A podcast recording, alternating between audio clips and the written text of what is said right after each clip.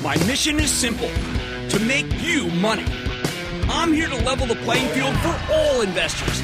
There's always a bull market somewhere, and I promise to help you find it. Mad Money starts now.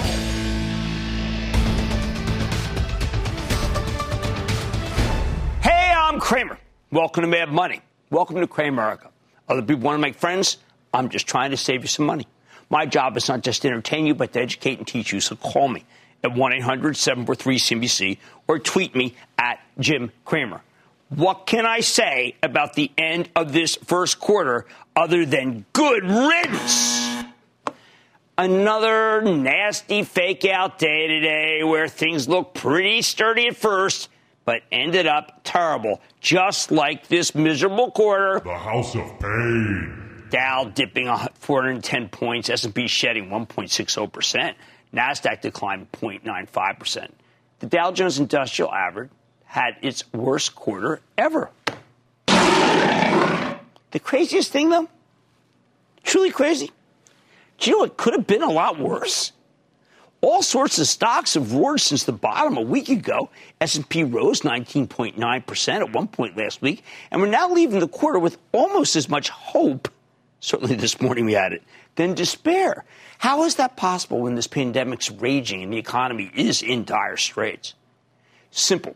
After a vicious move down, and this decline was as vicious as anyone's ever seen it, investors tend to regroup.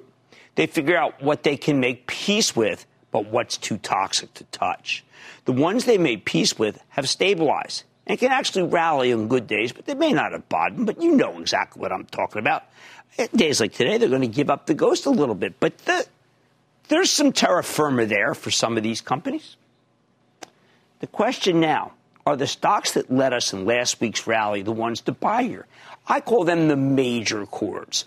Or will we have to switch back to the minor chords as we get more brutal coronavirus data? Tough call. We're dealing with an incredibly binary moment, people. Right now, we're in the midst of a biological world war. If we lose, all bets are off, except for the finest utility stocks with no earnings risk that can keep delivering in a depression. And there I like Dominion, Southern Company, and Con Ed. Think of them as insurance policies with juicy dividends. If AEP, American Electric Power, come down a little bit, that could join it. However, I think we can win the war. And if we win the war, the future is a lot more bullish than people think because there's been a gigantic amount of money being pumped into this economy to save it, with much more on the way, including, I hope, a kill COVID war bond that could raise $500 billion to build what we need here to be independent in the next pandemic. I'm a buyer. Like I keep telling you, we win by imposing a national lockdown and testing everybody so we can quarantine the sick and allow people who've recovered the immune to get on with their lives. In the meantime, we got to keep washing our hands and avoiding other human beings so the virus can't be spread. Don't make a joke about it. Think about it as starving the beast. Now, so far, we haven't done a great job of fighting this outbreak. That's not political, it's fact. It, we weren't ready. Uh, like anyone could be ready for this, but we weren't ready. So, why the heck am I confident that we'll win? Simple. This isn't the first time the United States has been dragged into a war it was woefully unprepared for. That's what happened, by the way, in World War II. And after an arduous slog, we ultimately beat the Axis powers, albeit with a lot of help from the Soviet Union. I think we're going to do the same thing with COVID 19. Let's be, uh, let, us be clear, though. A lot of people are going to die because we didn't take this disease seriously at first. And some people still aren't. And the reaper coming. It's horrible. The market doesn't care about the past. And in all honesty, it doesn't care about human life either. Its heart doesn't go out to anyone because the market's heartless. Heartless, but rational. And what does the market see here? It sees a total mess. We're a service based economy. Who do we service? Americans who buy things cars and homes and iPhones and tables and chairs and flights and concert tickets. Right now, we're not buying much of anything aside from canned food at the supermarket, Birds Eye, and staples. And there we get them from Amazon or Costco or maybe Walmart. The pandemic has robbed American consumers of their primary MO consumption. Worse, a lot of people rent things, important stuff like housing. And if they can't work, then they can't pay. A lot of corporations rent too. That may be the Achilles heel of this decline. That's what you're going to have to follow. That's the battle. That's the tug of war. Paying off the banks versus not paying. So the consumer economy is dead in the dead, dead in the world. It's basically an induced coma. However, in a total oddity, parts of the business to business economy are doing very well. I'm talking about technology. What's all this mean for stock picking in the second quarter? Okay, we're dealing with a barbell here. On the one hand, we have a list of companies that can thrive when the economy tanks, and many research houses are forecasting a 30% plus drop in GDP. That would be, they're going to study this period forever, man. You got the staples like Mondelez or Pepsi. We're going to hear like PepsiCo, they like to call it. We're going to hear from ConAgra later. Yeah, man, they blew away the quarter thanks to uh, Slim Jim and, and David Faber's favorite, Chef Boyardee. You got drugs like Johnson Johnson or Bristol Myers, which was nice today, and you got the stay-at-home economy. Tech plays at Zoom and uh, Teladoc, uh, Citrix, Cloudflare, uh, AMD got hammered today. Kind of interesting. Nvidia. On the other end of the barbell, well, you got the stocks that you can th- that can thrive once the pandemic is over, which by the way does occur, think Disney, Boeing, Costco, Amazon, Walmart, Honeywell. I'm throwing in TJX because there's so many retailers going to go bankrupt they can own everything. I'll be shopping there. I got a nice one to be. Long line, but that's, the values are fantastic. I got a pair of black pants once for seven. Uh, different story. The barbell's curiously imbalanced because aside from the staples and a few select techs, not many things are investable when the economy takes a huge header. You can't own the banks. They're, they're too on the hook for mortgages. Can't own the retailers away from the big box uh, uh, winners. Why? Because they're being destroyed by the big boxes. Do you know they just booted Macy's out of the S&P 500 this very evening? Can't own travel or transport because it's a very long time before people trust the process of vacationing again. I was tempted for a moment to buy United Airlines as a hedge, but you know what? Eh, travel. Forget it. Forget it, Jake. It's travel. Airline ETF down 58% this year. Most importantly, you can't touch the oils. When the posted price for crude in the Permian Basin, our main production area, is actually 10 bucks lower than what you're seeing on the screen. It's not the 20 West Texas Intermediate, it's the 10 Permian. These prices will devastate the industry. If we don't get this outbreak under control soon, I bet oil could easily go a lot lower. No one's driving. I expect a host of natural gas companies to file for bankruptcy very soon. A foot race to the courthouse. Same with the pipelines. Don't trust any of those ones with the 10, 15% yield. They're not, that's going to be taken from you. Stay away. Even with a call from Trump to Putin, I mean, there, there, will be no consolidation. People say, oh, well, they'll all consolidate. Solvent oil companies know better than to buy soon to be bankrupt companies. They buy them in bankruptcy. They're not idiots. Now, here's the tricky part. I think we'll contain the coronavirus sometime in the next 50 days. This I was going to say 30, but the numbers, the Cuomo press con, I like the Cuomo, but holy cow, man, it's like a Stephen King thing going on there. Uh, I, I, think that a combination of social distancing, I'm going to call it from now on physical distancing. I don't like the social. No one's talking to anybody. We just want to be far away from them. Physical distancing.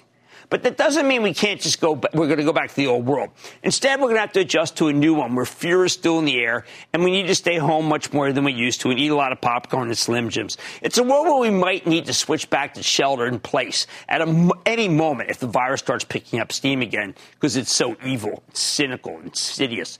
That's why I like the staples. And I want you to avoid anything cyclical, including autos and housing. I don't see those areas of the economy coming back anytime soon. I like Costco and Walmart because they have the balance balance sheets to weather this crisis while the competitors drop like flies. If Home Depot and Lowe's get hit, they're interesting too.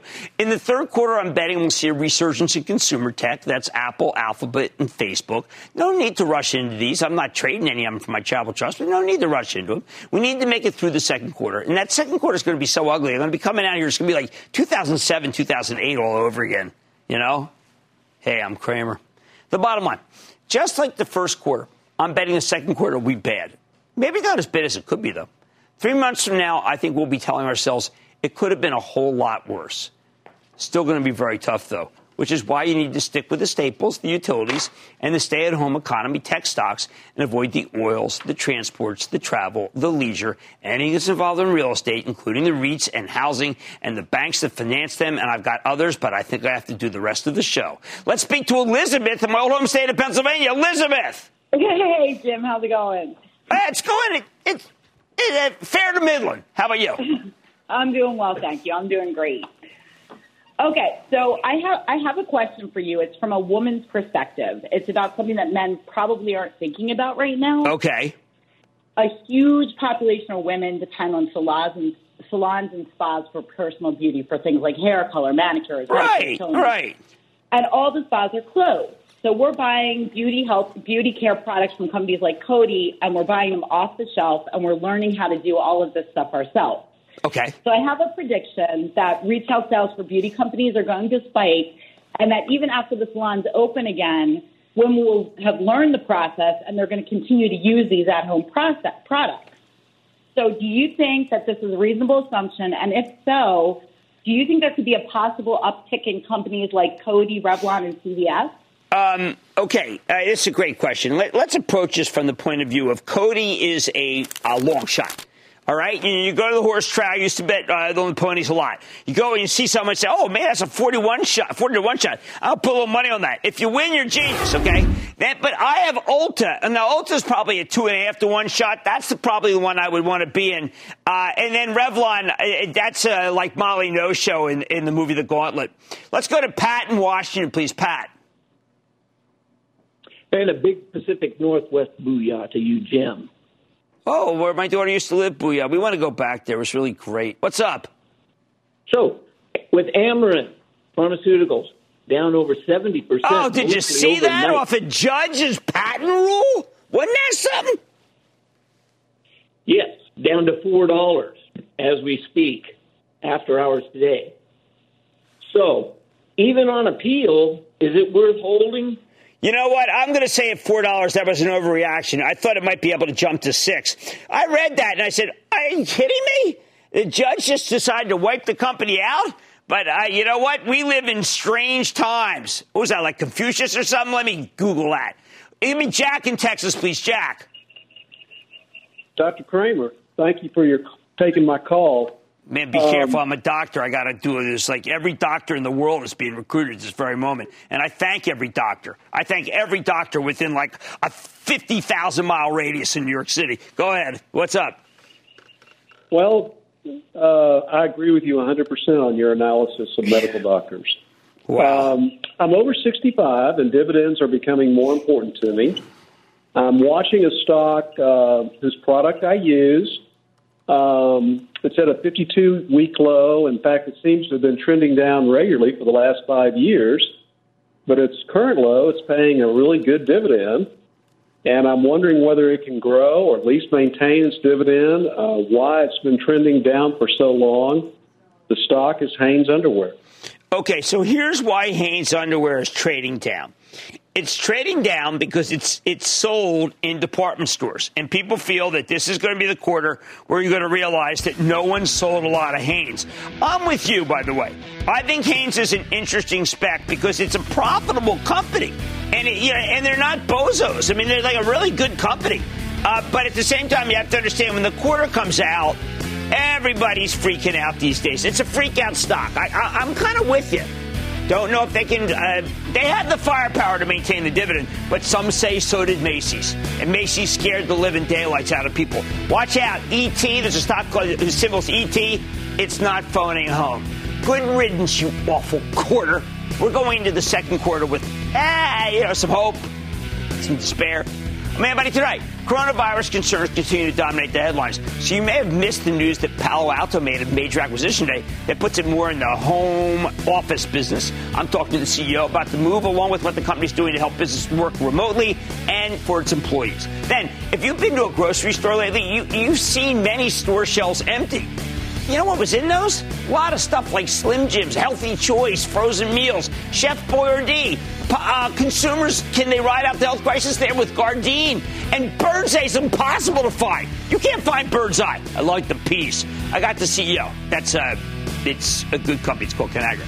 And I'm sitting down with the CEO of AGCO to find out how it continues to keep agriculture running in a time of, let's say, uncertainty.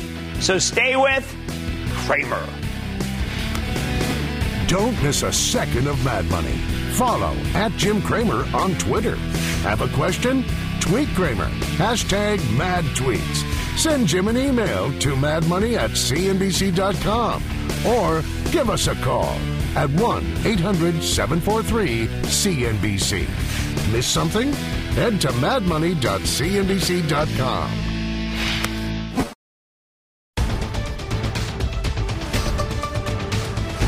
You know, I keep flogging the stay at home economy thesis, but there's one problem with the pure play remote working stocks. They've all had these monster moves. So, how about these less pure plays, the companies with some exposure to the stay at home economy that have other good things going? Consider the case of Palo Alto Networks, PANW. That's a major player in the cybersecurity space. This stock did get hammered during the meltdown, in part because they reported a suboptimal quarter near the end of February, right when everything was falling apart. Palo Alto is an enterprise software company, and most enterprises aren't exactly eager to spend a lot of money right now.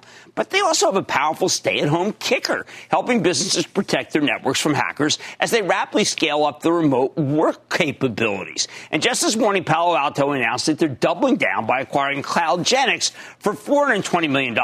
Will that be enough to offset the gravitational pull of a much weaker economy? Let's take a close look with Nikesh Arora. He's the chairman and CEO of Palo Alto. Learn more about the deal and where the company's headed. Mr. Arora, welcome back to Mad Money.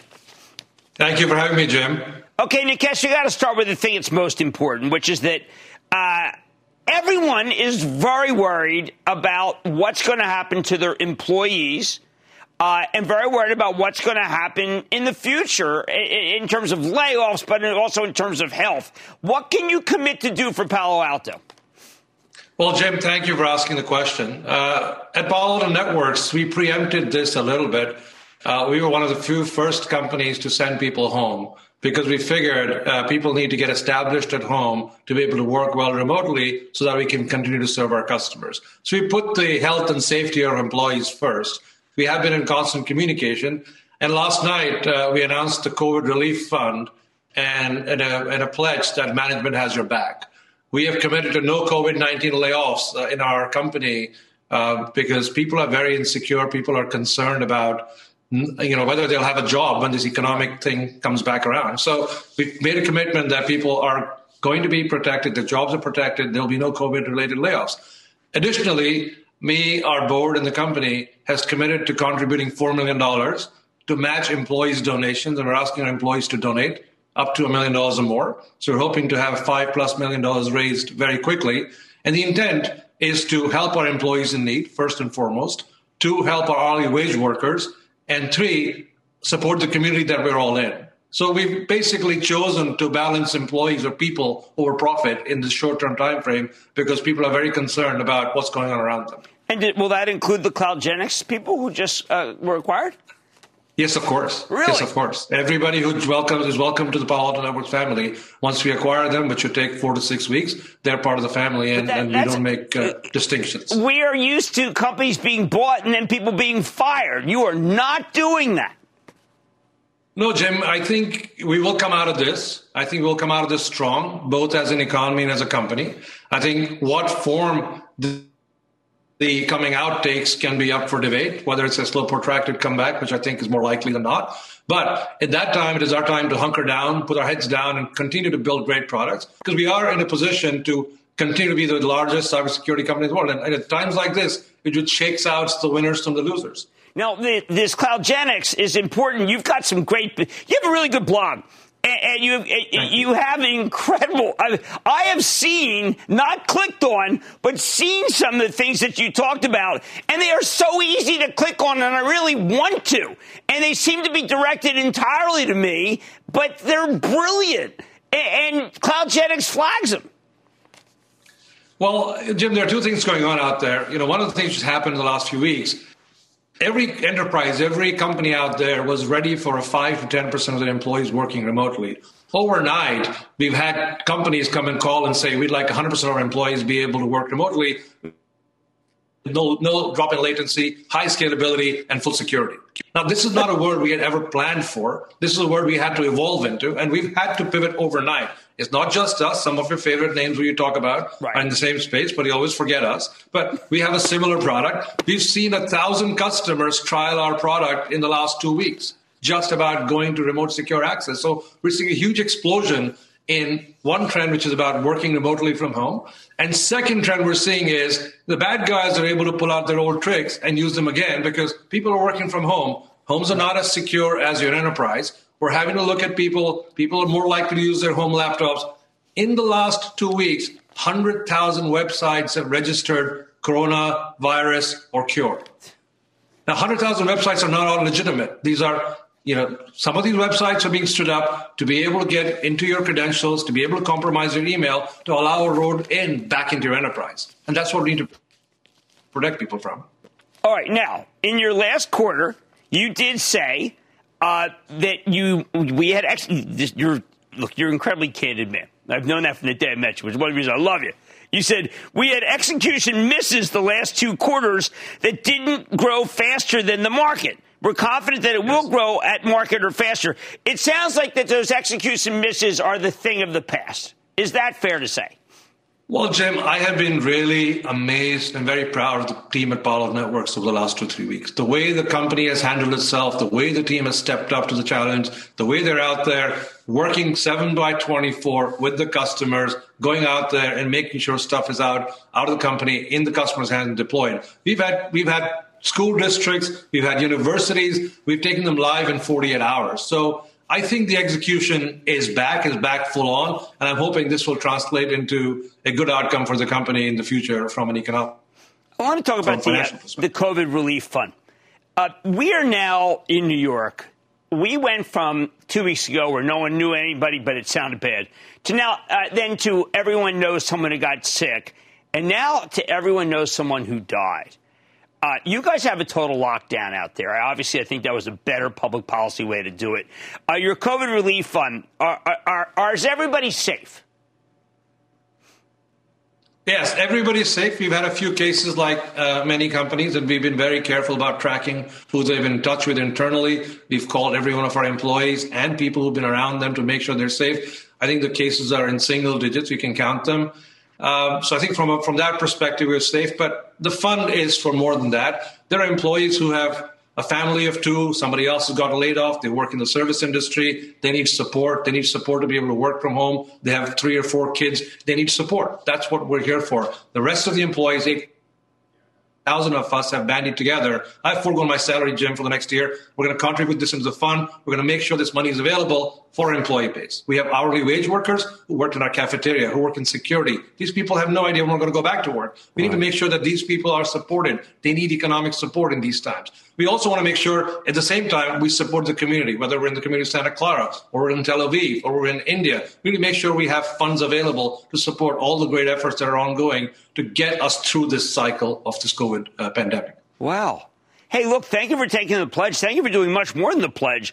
Uh, and I'm sure that your, your people, including CloudGenix, will be loyal for the rest of your life, as, for their lives, as they should be because that's the right way to do it, Nikesh Arora, Chairman and CEO of Palo Alto Networks. I love the new data you gave us. I hope to see you soon, sir. Thank you, Jim. Thank you. Palo Alto, making some good changes. They have money back after the break.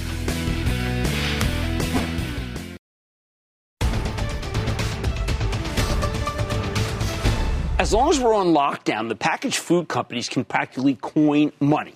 This morning, ConAgra Brands reported some okay numbers, nothing that great, but management's commentary about the current quarter was just stunningly positive. We theorized that ConAgra's brands must be flying off the shelves thanks to the quarantine. When you can't go out to eat, hey, well, Hebrew National, Chef Boyardee, Bertolli, Slim Jims, Orville Redenbacher, Bird's Eye, frozen veggies, they're exactly what you need. But now we got proof.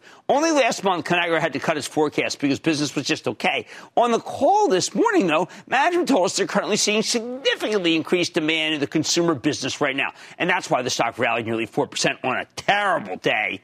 So let's take a closer look with Sean Connolly. He's the president and CEO of ConAgra Brands. Hear more about the quarter and what's going on here. Mr. Connolly, welcome back to Mad Money. Hey, Jim. Thanks for having me.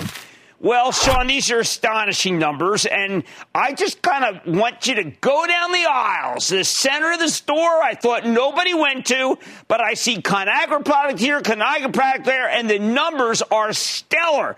Go through. You know, Jim, we're selling everything we can make. Times like these call for extraordinary resiliency. Uh, we have an incredible responsibility. We've got to keep people fed, nourished, and as food often does, comforted. I guess you could say we're we're doing good by tasting good. But right now we're running flat out to keep our food coming, and I'm incredibly proud of our team as they navigate these challenging times. Uh, Sean, Bird's Eye, my supermarket, nothing, nothing, no Bird's Eye. How's that possible? Yeah, it's uh, it's selling out as soon as the trucks arrive at the store. The good news is we've had really no disruption at our plants.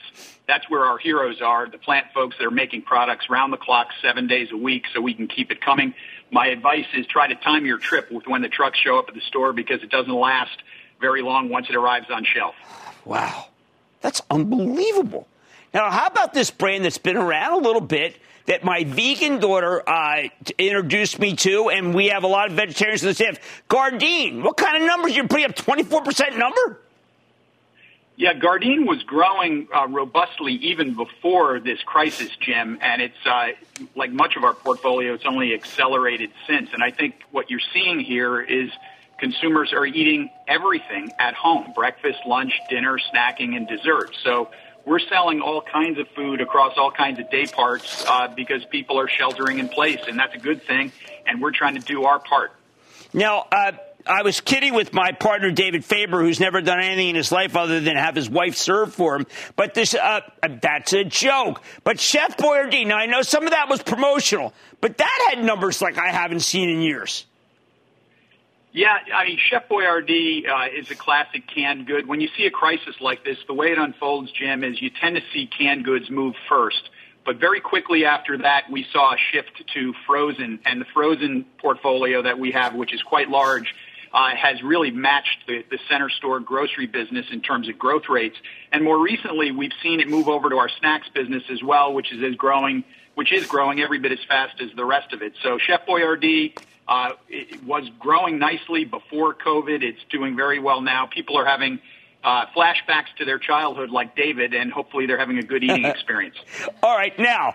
Uh, you uh, are asked in the conference call about the intermediate. I mean, what? Look, one day we hope this thing ends. Holy cow, this is a bad thing. Uh, what did, do you think is the possibility that people say, you know what? My childhood food turned out to be much made much better than it used to be, and I, and it's less expensive. I'm sticking with it.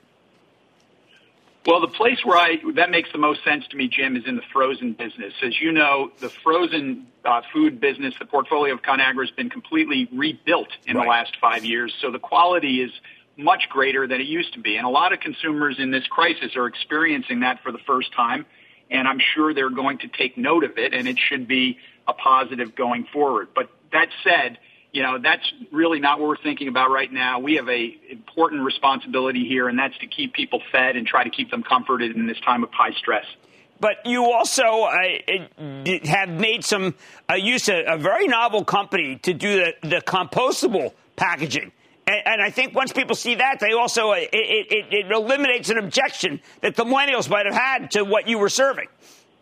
Well, you're exactly right, Jim. Uh, when you look at our products in frozen right now, many of them are not in the classic plastic trays, and a lot of consumers don't like that. They're in uh, uh, plant-based packages that look like butcher paper you'd get from from your local butcher. So they're they're very popular. Uh, this will be the first time many people experience that, and I think they will find it a superior alternative, like the other people who have tried these products before them. Um, help me with the term that you use uh, that that can uh, make things more uh, illuminating. You bent the trend in legacy pinnacle foods. The word bent made it, it was kind of like a geometrical uh, drawing, but I thought maybe you could explain this. This is important because it's an acquisition you made that we really want to pay off. A lot of parts are already paying off, but this seems like it's an inflection point.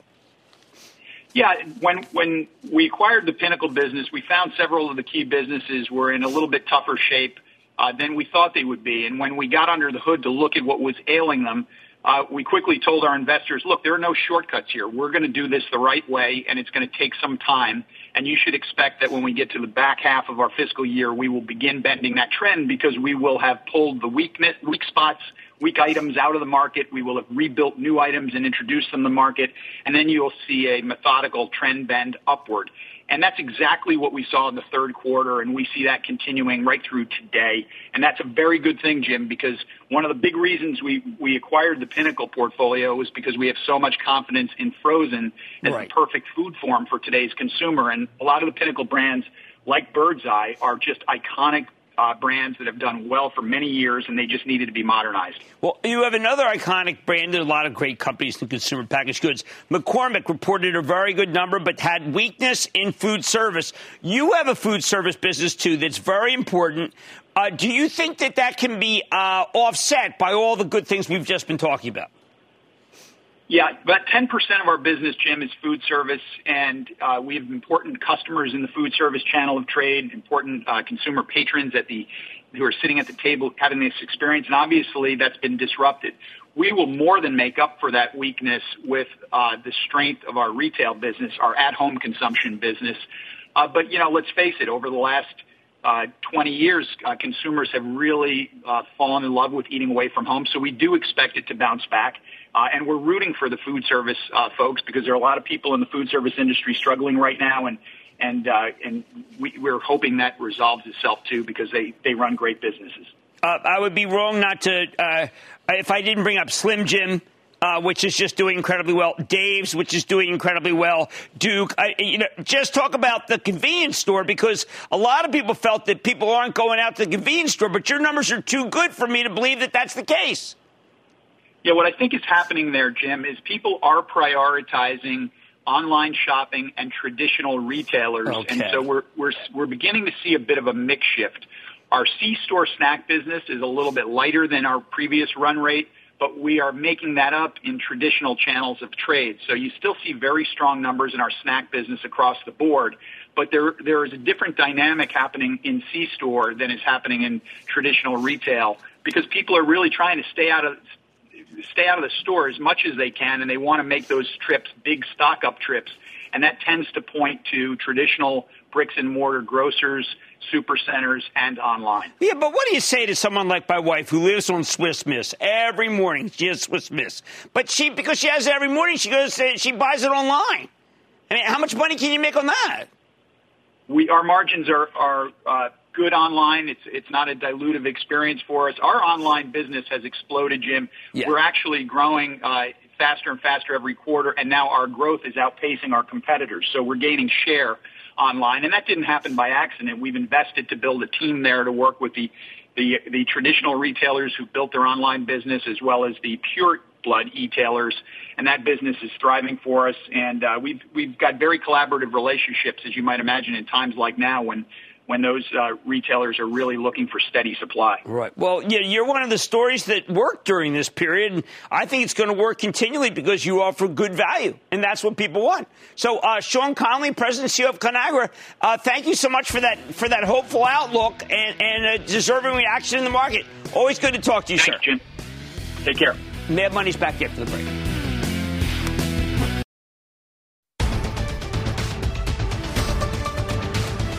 We know this pandemic has been devastating. It's a devastating vast swaths of the economy.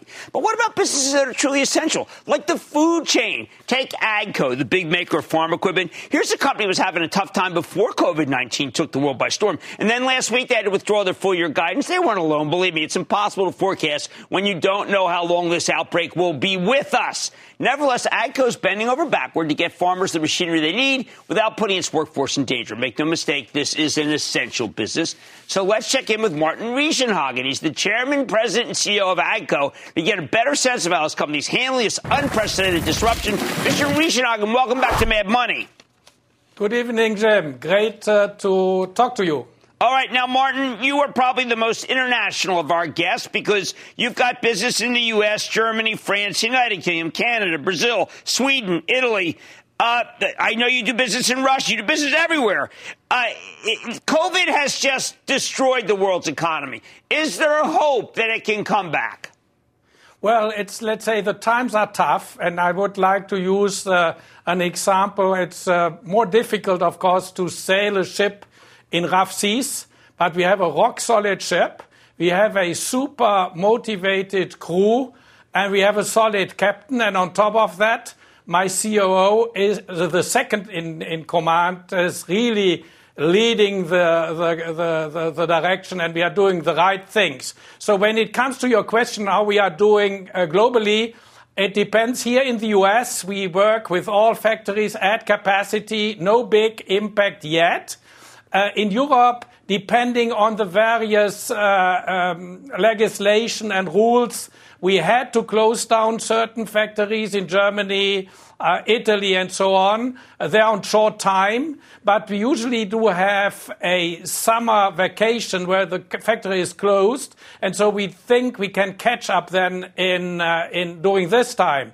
In Brazil, we are very good in coordinating between our industry, not only us, also our peers and the suppliers in order to get the supply chain in order. And uh, so in China, we are back uh, in, uh, in, back working in the factories. So that means overall, uh, I'm slightly optimistic that we will uh, prove that we are a rock solid company. And as soon as the windows, uh, window opens again, I will buy AGCO shares. You will buy it just in the open market.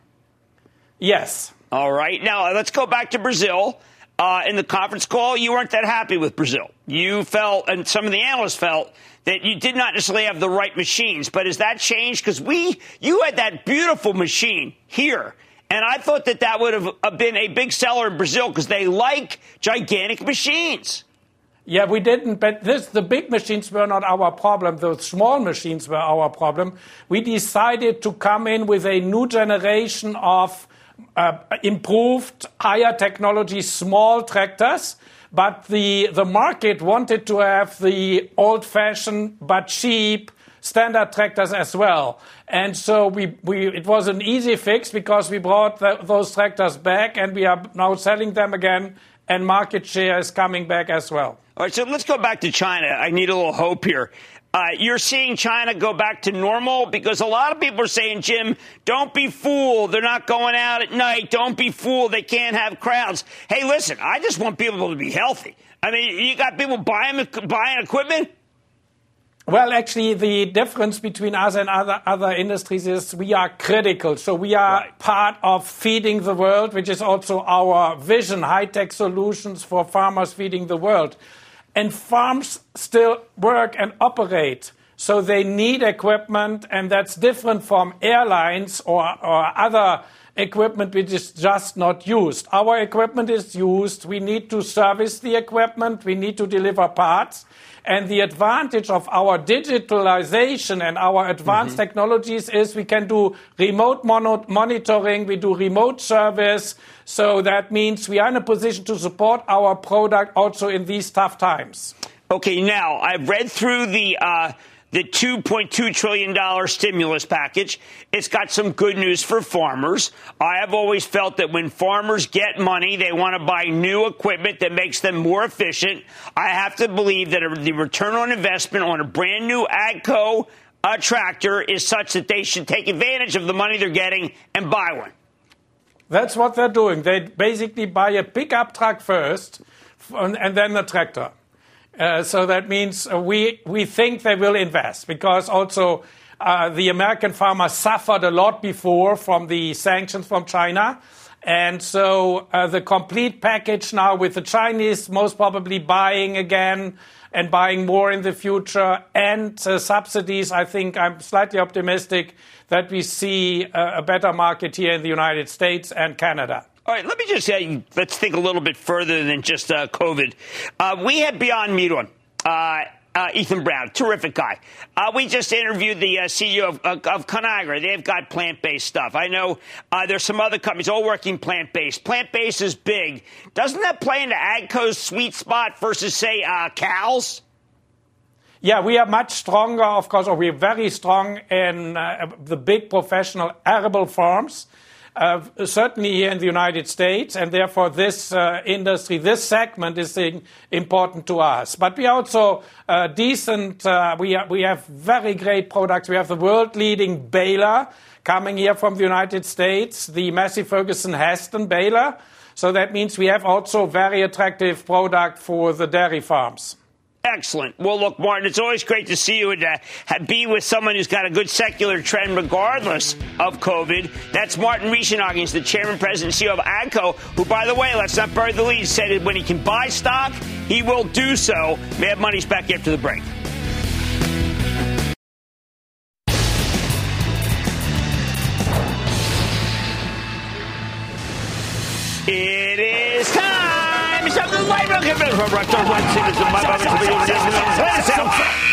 And then the lightning round is over. Are you ready, skiing daddy? Over the lightning round question, we're going to start with Chase in New York. Chase! Booyah, Jim. Booyah, Chase. Longtime watcher, fellow Eagles fan. Go Birds. Go Birds. I'd like to get your take on Peloton stock ticker PTON. Okay, look, I think Peloton is very interesting. I'll tell you why. Because it is the ultimate stay at home stock to stay home and work out. I don't know whether if we have a real bad recession, people will still buy it, but at least it does have a good thesis. How about Ben in Pennsylvania? Ben. Hi, Jim. Hi, Ben. My name is Ben. I'm 17 and I'm from Philadelphia. Yes. Two weeks ago, I sold SolarEdge after it grew by 300%. Should I Nice. reinvest in it or should I buy Uber? Uh, wow. I mean, you put a gun in my. I'll say take the gun in my away from uh, you. You uh, Solar Edge is pretty dangerous, I think, but you made it. Don't go back to the same one. Uber, and we got to have a better balance sheet, but I, I support the idea long term. I absolutely support the idea long term. We're going to beat this. I got Dr. Fauci. Uh, we got Dr. Fauci on the team. Let's go to Olivia in New York. Olivia. Booyah, Jim. Booyah. Um, I was I was just wondering what your thoughts on Nucor are. Okay, so Nucor got upgraded today. It was a very thoughtful upgrade. Nucor is the only company that has gone through this whole every one of these great downturns and come out on the other side. It yields 4.4%. If it yields 5, I like it. But remember, we are going into a serious recession where a lot of things are not going to get built. I need to go to Edwin in Ohio. Edwin. Hey, Mr. Cramer. Thank you for taking my call. And um, my question is about Planet Fitness and what you think the Uh, you know, before this, gonna- before the epidemic, the pandemic, the what epidemic, uh, it was one of my favorite stocks. But now we got to see the curve be bent. and We got to see the physical distance. We got to see all these things that are real bad for business. So I prefer to wait now and see what happens. How about Josh in California, please, Josh? No, you know what? We're going to hold Josh till tomorrow if we can. Uh, I'll have to take some calls and do some things back back with the people behind the set and get that done. But that, ladies and gentlemen, is the conclusion of the lightning round. The Lightning Round is sponsored by TD Ameritrade.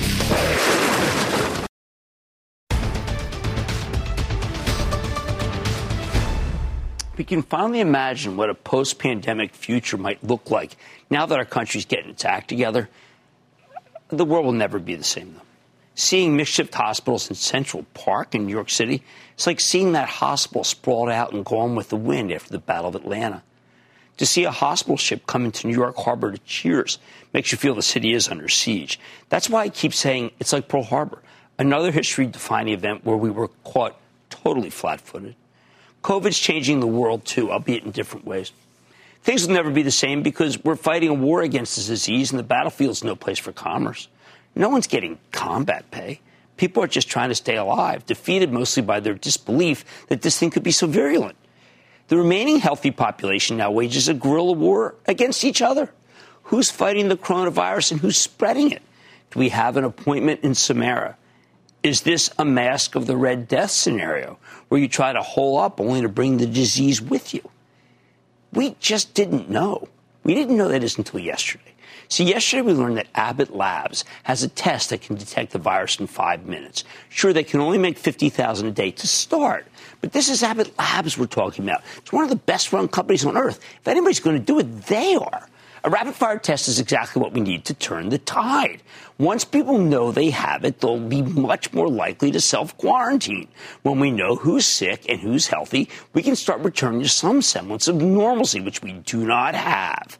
Of course, we still don't have enough masks and gowns to stop this thing from tearing its way through our hospitals. Long ago, we outsourced all of our production capacity overseas. That was our way. Regular viewers know I have a very low opinion of the Chinese government. But if we could work with Stalin to beat Hitler, we could absolutely work with Xi Jinping to beat the coronavirus. We all, we all need to work together to stop this pandemic. Fortunately, behind the scenes, the White House seems to be working to get key protective gear from China. But let's face it, we need a billion masks, a billion gowns for our frontline soldiers, and they're soldiers. You don't have to like the Communist uh, Party, but when it comes to making personal protective equipment at scale, the Chinese communists only game in town. So we have a test.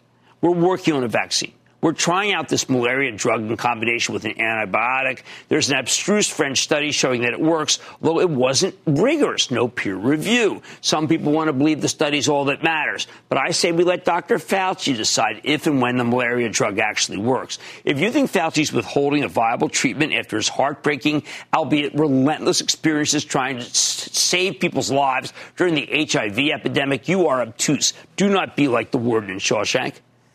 Look, this war is still in its early stages, but yesterday we had a small victory with this test from Abbott Labs. We sure needed one. So just remember, we can chip away at this thing, one little victory at a time. We know it's possible. Please don't give up hope. Stick with. This volatility is unheard of, people. Use it to reevaluate your portfolio. You're the best. Thank you very much for your show and advice throughout the years. We have your back, and we will get through it together. Thanks for always being willing to stick your neck out and give us your honest, informed opinion. I want you to know we appreciate you trying to help us out. I'm there for you, all right? These times I am playing for you. You get every bit of my knowledge. I'm just trying to do my best for you. We always get through these together. Will this time be any different?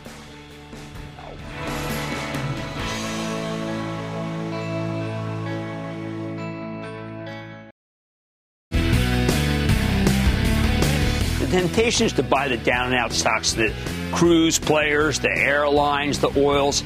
I am telling you to resist those, particularly the oils. I think this is the quarter where the dominoes fall.